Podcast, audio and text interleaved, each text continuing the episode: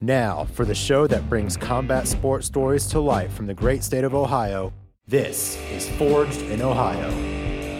Hello, everyone, and welcome to episode 45 of Forged in Ohio. My name is Jake Murren, and I'm the host of the podcast. Thank you all for the support on last week's episode with Walker Snowden, especially on social media.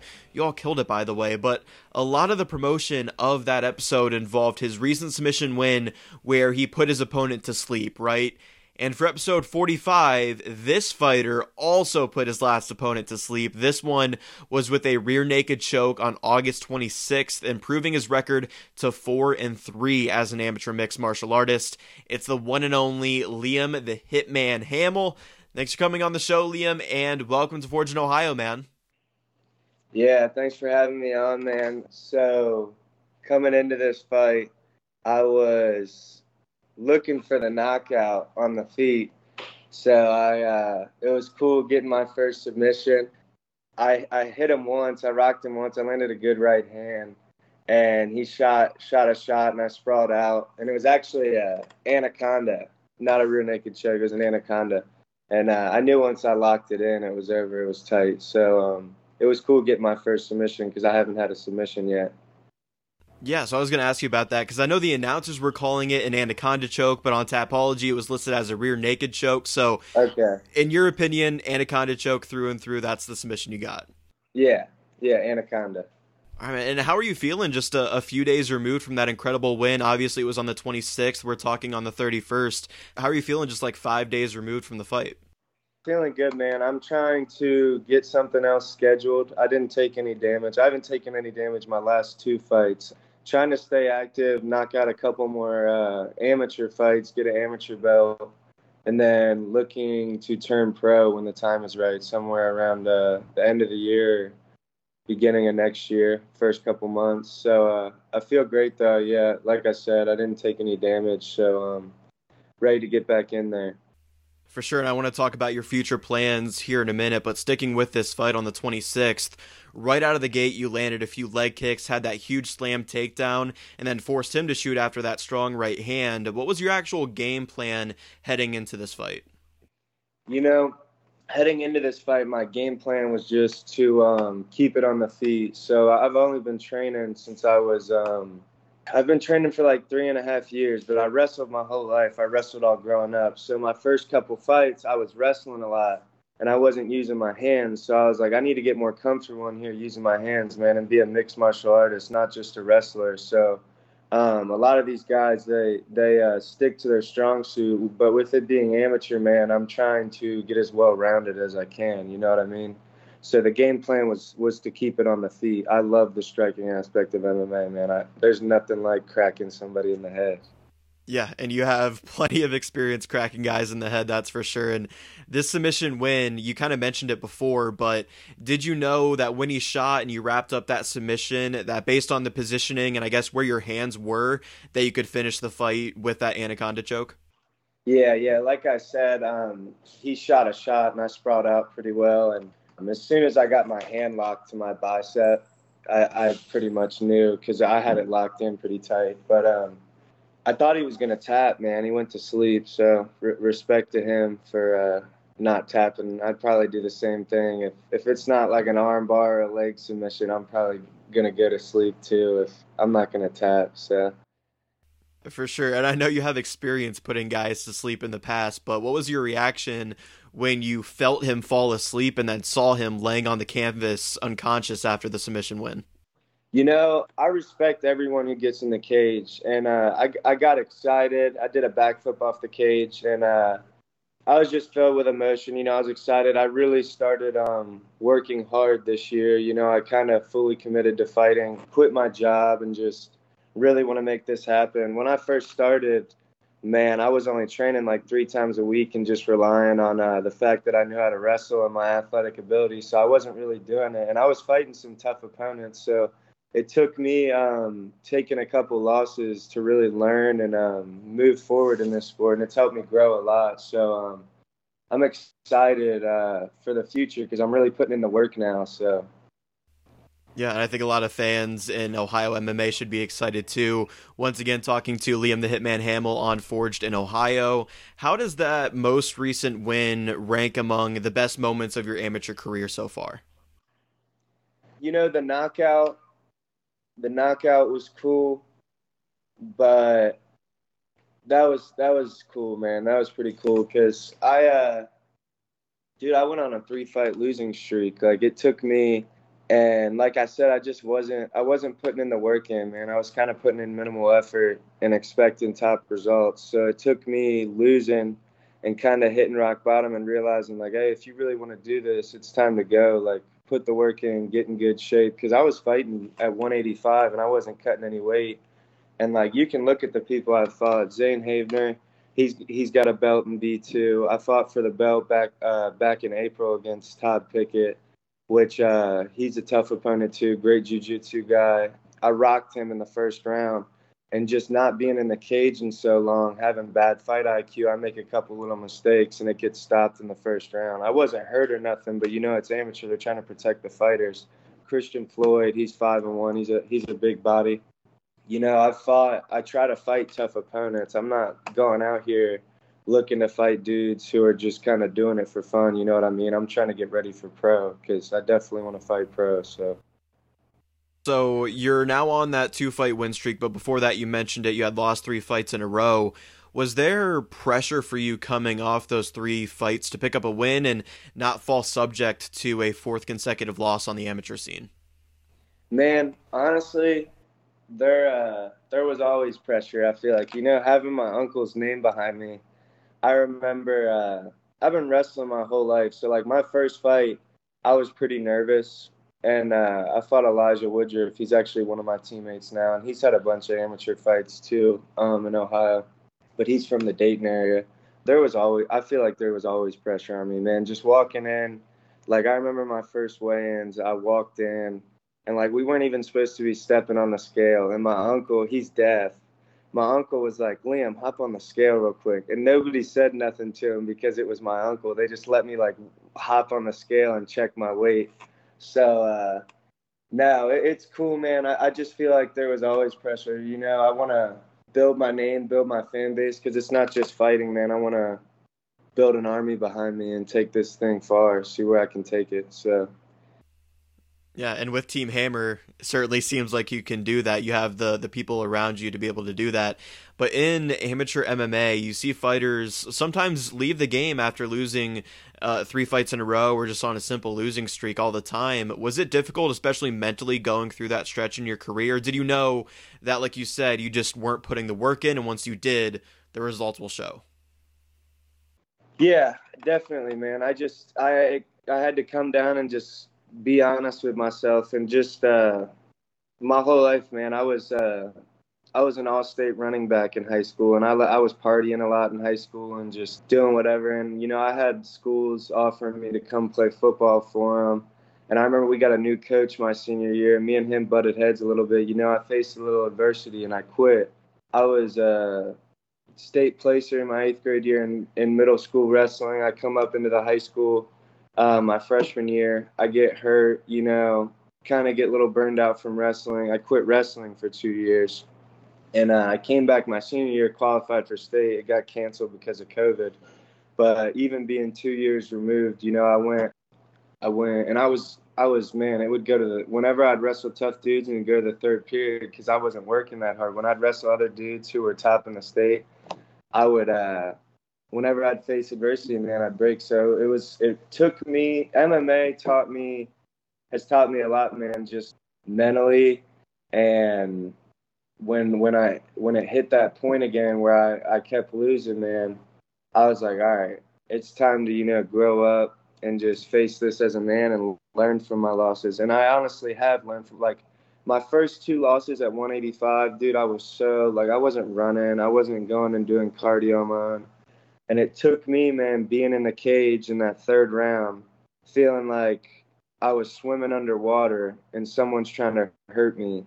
I was like, all right, I'm never getting back in the cage like that again. So, you know, the the fight this year was just um, you know, knocking the rust off and um, it wasn't more so that I was out of shape. It was just I hadn't been in there in a while. And, you know, I, I dropped him with a right hand. I got excited.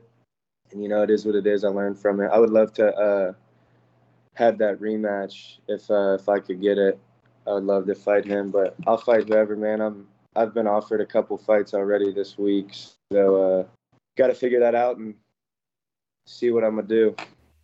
So that feeling in the third round of that fight, where you feel like you're underwater in a way, how do you make sure you get motivated by that feeling to make sure you don't feel that way again, rather than being defeated by that feeling and saying, "Hey, maybe this really isn't for me," or did that thought really never come across your your uh, head?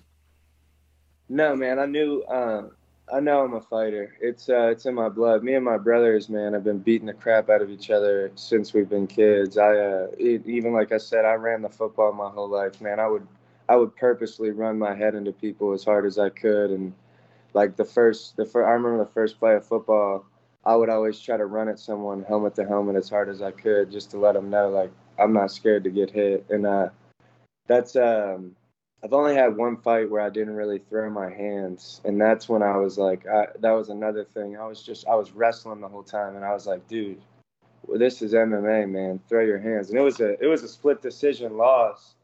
It was a close fight. Could have gone either way. It was in his hometown, but I just wish I would have done more with my hands. I just wasn't throwing my hands at all. I don't know if I wasn't comfortable or nothing, but no, it never crossed my mind that this wasn't for me. I know this was for me. I just had to like I said, be honest with myself, man, and start putting the work in.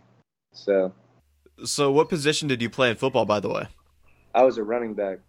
Running back, and yeah. sounds like head-to-head contact. Did you get a lot of targeting penalties on you? Nah, nah. if it was a play, I, I played fullback and halfback, man. They would give me the ball a lot. Yeah, you can. Uh, when we get off here, you can look up my Hudl highlights on. You just look up Liam Hamill. My like I said, I quit my senior year, but you can see my junior year highlights. All right, I saw your MMA fights on YouTube, but I'll definitely have to link that in the the podcast description. Maybe people watching or listening can can watch those highlights too. Hell yeah. So, usually I start by talking about the fighter's upbringing in the sport, but I wanted to get right into that most recent win. So, let's talk about your background for a bit here on the back end of the show. And you kind of mentioned it a little bit about how you started wrestling, but how did you actually kind of start in combat sports? I know your uncle too, but what's your story? Yeah, so like I said, man, I, I wrestled from the time I was four all the way up, and I took some time off in high school. Like I said, I was gonna go. So I came back my senior year. I still and I qualified for state, and I had a couple of schools talking to me, and I decided to go to Thomas More. I had an athletic scholarship to go wrestle at Thomas More. I got to Thomas More. I was there for like four weeks, and I was never a big school guy. So I was like, you know, I came home and I was like, I don't think school is for me. And I reached out to my uncle. My uncle had recently, so yeah, it's been, it was, my uncle had recently moved back, and I knew he was training MMA because he he lived up in Utica. So my uncle had moved back, and um, texted him was like, "Yo, I want to start training MMA," and started training. And then I think like five months into training, I took a fight. I won my first fight. So but no, I just that's really all it was. There's no crazy crazy backstory. I just I went to school to go wrestle. Realized I didn't want to do school, and I knew I loved. Uh, I'm a competitor. Knew I loved sports. I was like, man, I'm too athletic to uh, give up on athletics already. So started training a storyline heading into almost every one of your fights has been how comfortable you are on the ground with that wrestling background, but you show off your striking as well. How far has your striking come along in seven amateur fights? Dude, it's ridiculous. It's actually it's actually um it's crazy, man. Seriously. I found a video from like before my first fight and my striking was terrible, man. Was not good at all. So uh I kind of was just going in there and street fighting, you know, using my wrestling, just uh, throwing bombs. Very, I'm more technical now, man. Save your energy, pick your shots, know know when to throw your shots. So it's uh, I've came a long way. Yeah, it's it's uh, it's crazy. I'm telling you, this video that I found the other day, I was like, wow, dude, my striking was terrible, and I probably thought it looked good too. So you've come that far with your striking. How much further do you think you can take your striking skills and and, and stand up in MMA? Oh man, there's that that's the coolest thing about this sport is there's just always room to grow. There's so much stuff, man. You got striking, you got wrestling. Like I can always get better at wrestling. Work my wrestling into MMA because wrestling and MMA aren't the same thing. But use my wrestling for MMA purposes. Jiu-jitsu, use my wrestling and work it with jiu-jitsu. So there's just there's always room to grow, man. Work on kicking, uh, getting more flexible. There's just always more stuff to get better at in MMA. It's the coolest sport, man. We've both mentioned your uncle a couple times. Let's name drop it now. Matt the Hammer Hamill is your uncle. What's it like having him as your uncle and having him there for every step of your career? It's awesome, man. Me and him have built. Uh, he lived in New York most of my life. We'd always, I'd see him a couple times a year. But uh, when he moved back, since that, man, we've built a great relationship. We're like best friends, dude. So we're always texting, talking about fighting. He obviously trains me. I also trained down at uh, Vision MMA in Hyde Park. But no, it's awesome. He uh, he fought some old heads, man. He uh, fought, I think, five world champions. He fought Rampage, went to decision with Rampage, beat Tito Ortiz, Rich Franklin. Who else? Jon Jones. Mike Bisping. He got robbed by Mike Bisping. Uh, Jon Jones. Yeah, that's a that's a crazy one. He uh a lot of people don't know this, but my uncle Matt had terrible management. Man, he was he got a lot of his money taken and uh, coaching too. He he would train out in the gym like he was a world class wrestler. Man, wrestled in the Olympics and everything, but he would train out in the gym in Utica just with coaches. Like he wouldn't if he would have been at like you know a top gym like American top team or uh, somewhere out there. What was uh what are the other gyms back in the day. He, if he would have been at an actual camp, man, my uncle would have been unstoppable. He was just, you know, he trusted the wrong people, and uh, it's cool because I get to learn from it. And um, I have a buddy who's actually in sports management. He's about to get his degree, his uh, bachelor's degree, and then he's going to law school as well. And uh, he's going to be my manager. So, but no, it's awesome. My, it's super cool. Yeah, and it's great that you can kind of learn from the experiences that he had in his legendary career in the UFC. You name dropped a couple guys there that he fought, and I mentioned that Jon Jones fight where he won from those illegal elbows. But what do you make of that fight? Because nowadays it kind of gets talked about, you know, because Jon Jones he was hitting him with elbows, but they were illegal, so technically your uncle did win the fight. Yeah, I mean, I saw uh, Chael Sonnen dropped a video earlier this year, and he was talking about. It. He's like, "Man, we have very few rules in this sport. Like, you can't poke in the eye, you can't hit people in the in the nuts, and you can't um, throw 12 to six elbows." So he's like, was saying like Matt Hamill won that fight, which I I mean, yeah, I believe he won that fight. He was obviously getting beat up. He uh, what he tells me is when he got taken down he had never been taken down. Jon Jones was the only dude to take him down in uh, in all of his fights. And he got taken down when he went to catch himself. He's he broke his collarbone. Like he put his arm back to catch him because Jones did like a leg sweep or something. And uh, he broke his collarbone. So then when he was on the ground, he couldn't get up. He was trying to defend himself, and he could barely get his right arm up. So he was just getting mauled on. Yeah, man. I don't know how to look at it. It's uh, like I said, he was. It is what it is. He won the fight. Do you have a favorite fight in your uncle's career? Um, probably the Tito Ortiz fight, and uh, this is funny because it's like a surreal moment. We were in my backyard, and someone in Loveland, you know, everybody, he's from Loveland, so everybody to watch him fight, and uh, we had a projector TV screen, like one of those big blow up projector TV screens set up in our backyard.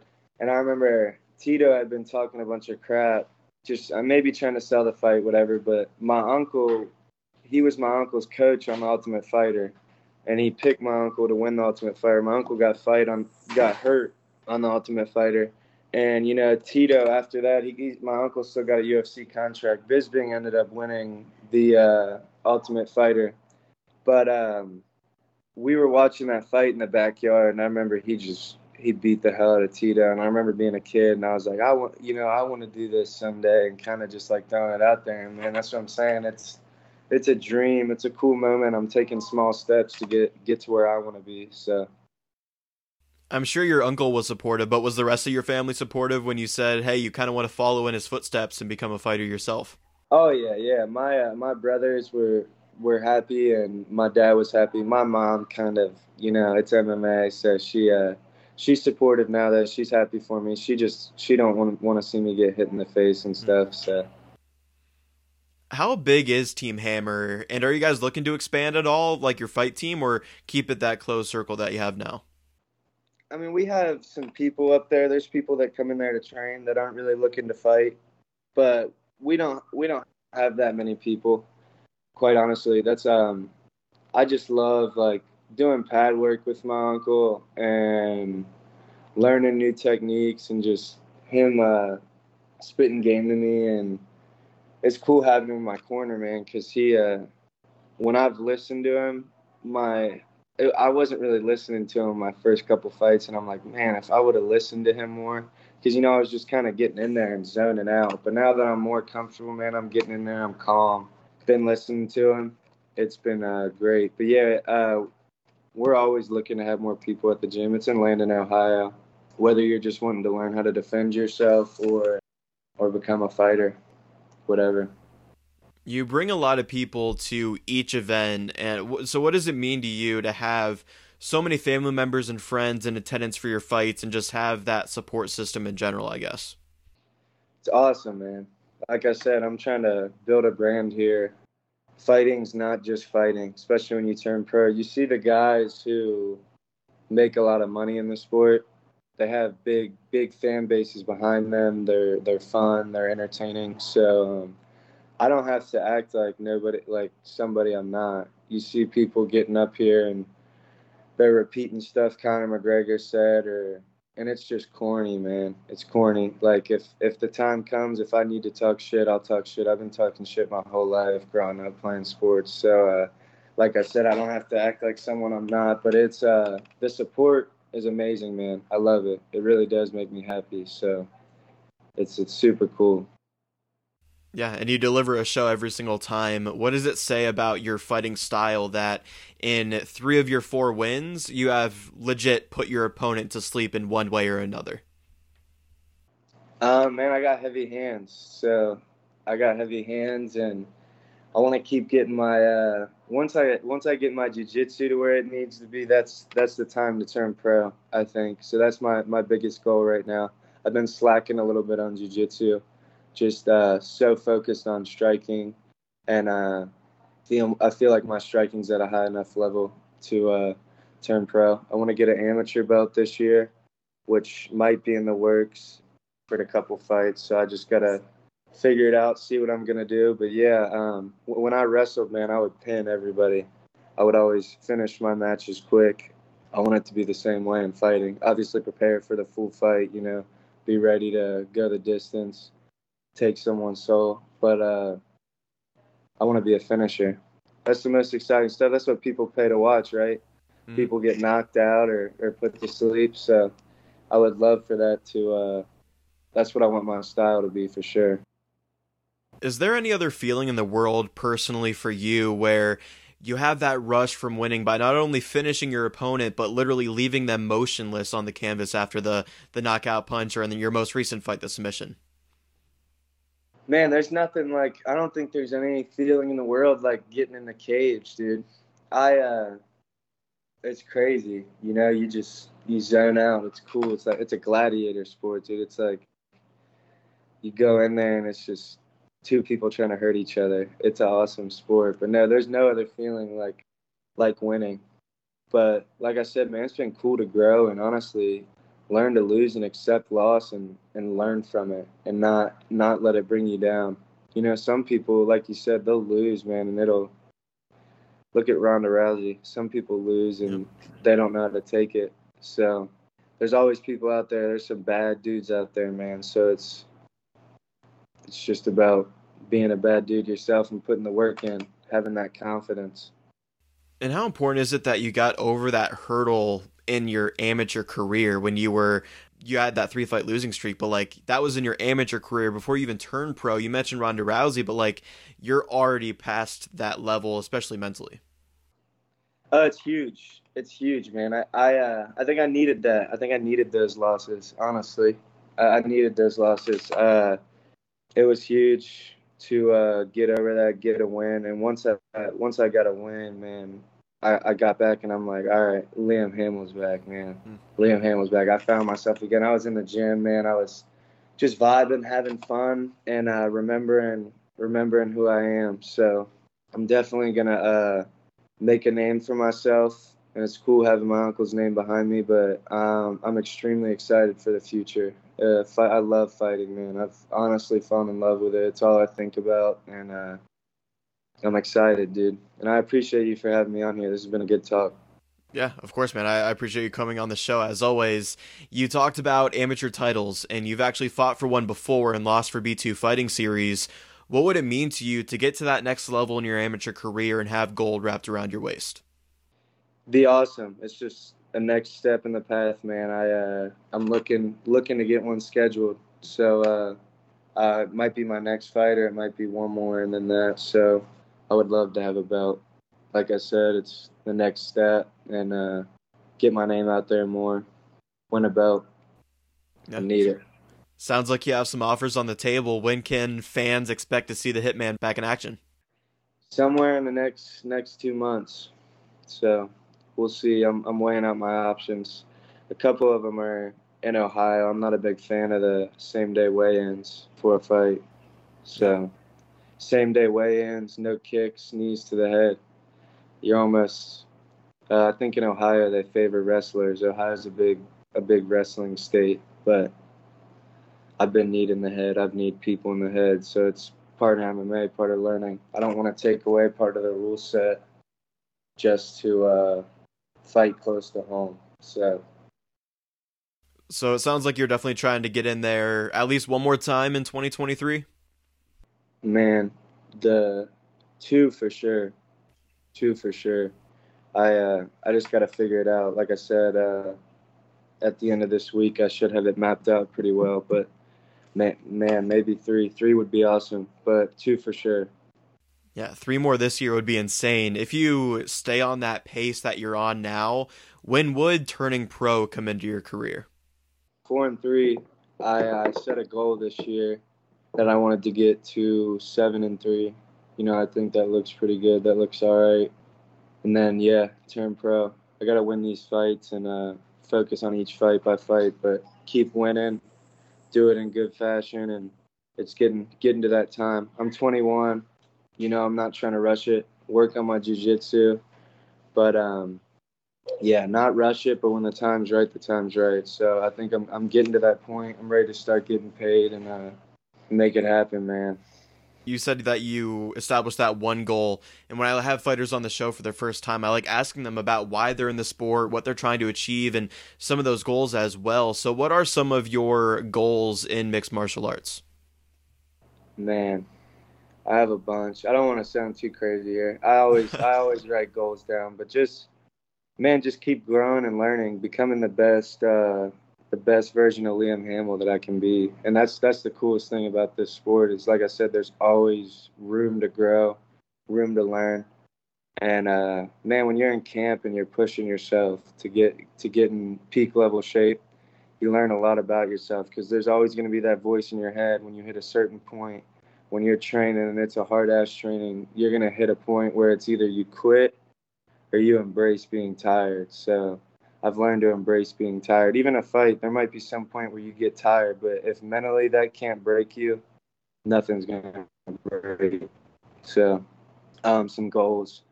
Yeah, get to seven and three. That's one of my goals.